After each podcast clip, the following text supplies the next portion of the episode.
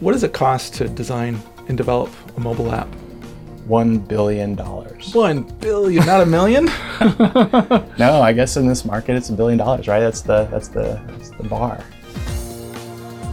From Mobilecast Media's headquarters in Silicon Valley, this is Mobile App Development TV with John Houghton. Welcome to Mobile App Development TV. I'm your host, John Houghton, and today we're talking about mobile app development cost and design.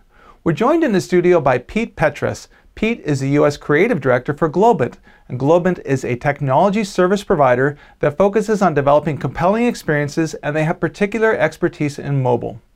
How are you doing today, Pete? I'm doing well, thanks, John. What does it cost to design and develop a mobile app? One billion dollars. One billion, not a million? no, I guess in this market it's a billion dollars, right? That's the that's the that's the bar. Um, no, uh, that that all depends on the length of the project. Um, it all depends on the complexity of the app, um, and ultimately, whatever whatever the cost is that you figured out um, that it will actually take to develop. Um, I mean, you can do uh, uh, an analysis and say, hey, we have X amount of people that cost us X amount of time, right? And, it, and we predicted that this takes six months or nine months to to develop. Um, and therefore that's our budget, or that's that's what it's going to cost us. Um, I would say times that by two, maybe by three, um, because nothing ever goes the way you think it'll go, and a month into it, you're going to have to grow the team by two, maybe even by three, then who knows. Um, and you'll have other costs that you won't take in consideration, licensing, who knows? I mean, there are, there are all sorts of elements that um, are always unforeseen, and and um, it will definitely cost always more than you really think it will. So this is typical software development, you might say, with the added element that people haven't done this type of thing before.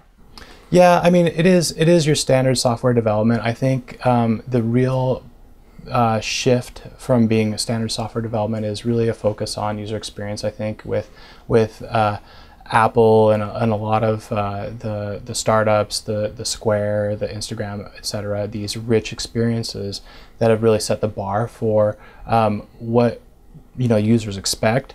On top of that, paired with the adoption of smartphones, has made this just a different platform and a different focus uh, to really spend your attention on. Um, but otherwise, those those problems are still the same.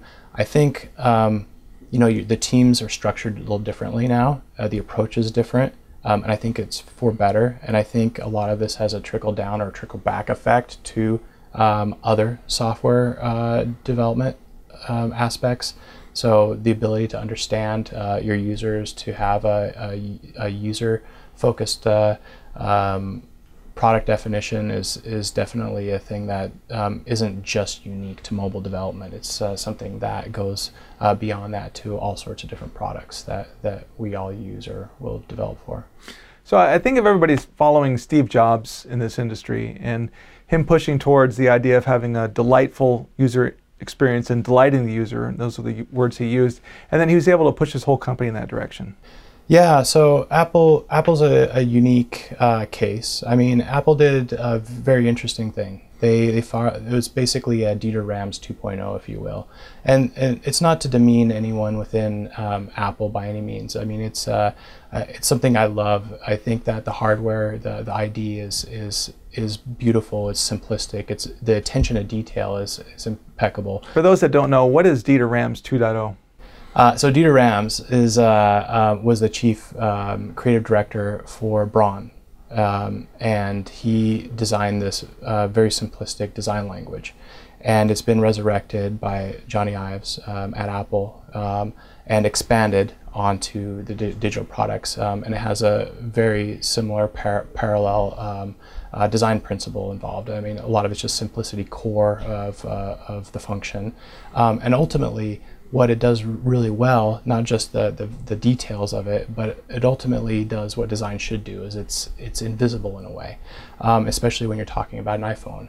When you look at the iPhone, all eyes are on the interface. Um, the iPhone itself is just a frame.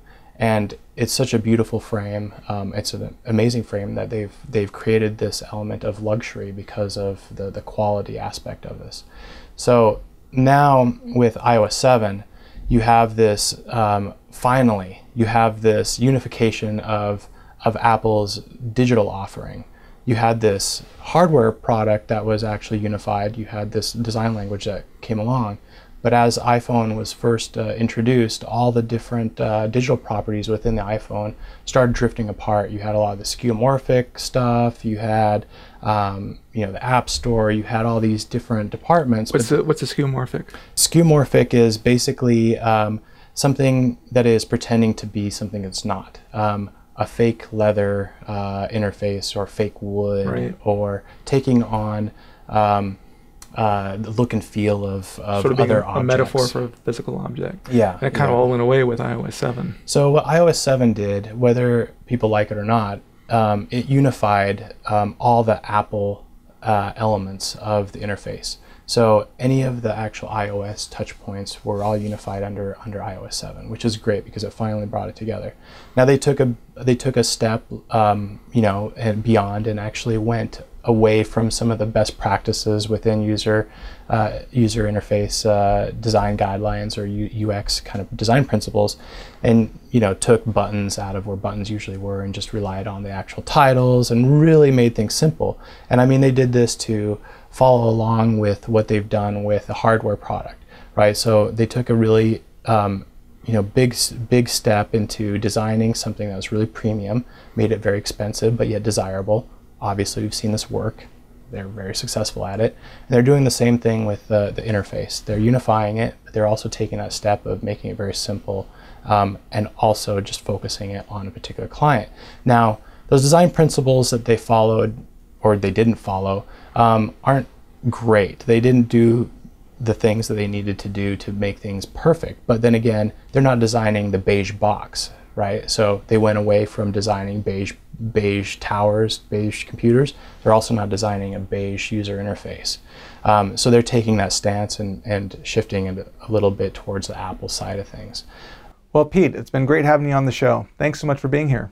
Thanks, John. Appreciate being here. It's uh, great to see all the content that you've been producing, and uh, I'd love to see more. You have been watching Mobile App Development TV with John Houghton. Mobile App Development TV is part of the Mobilecast Media blog. For more information, please visit mobilecastmedia.com/blog. Thank you.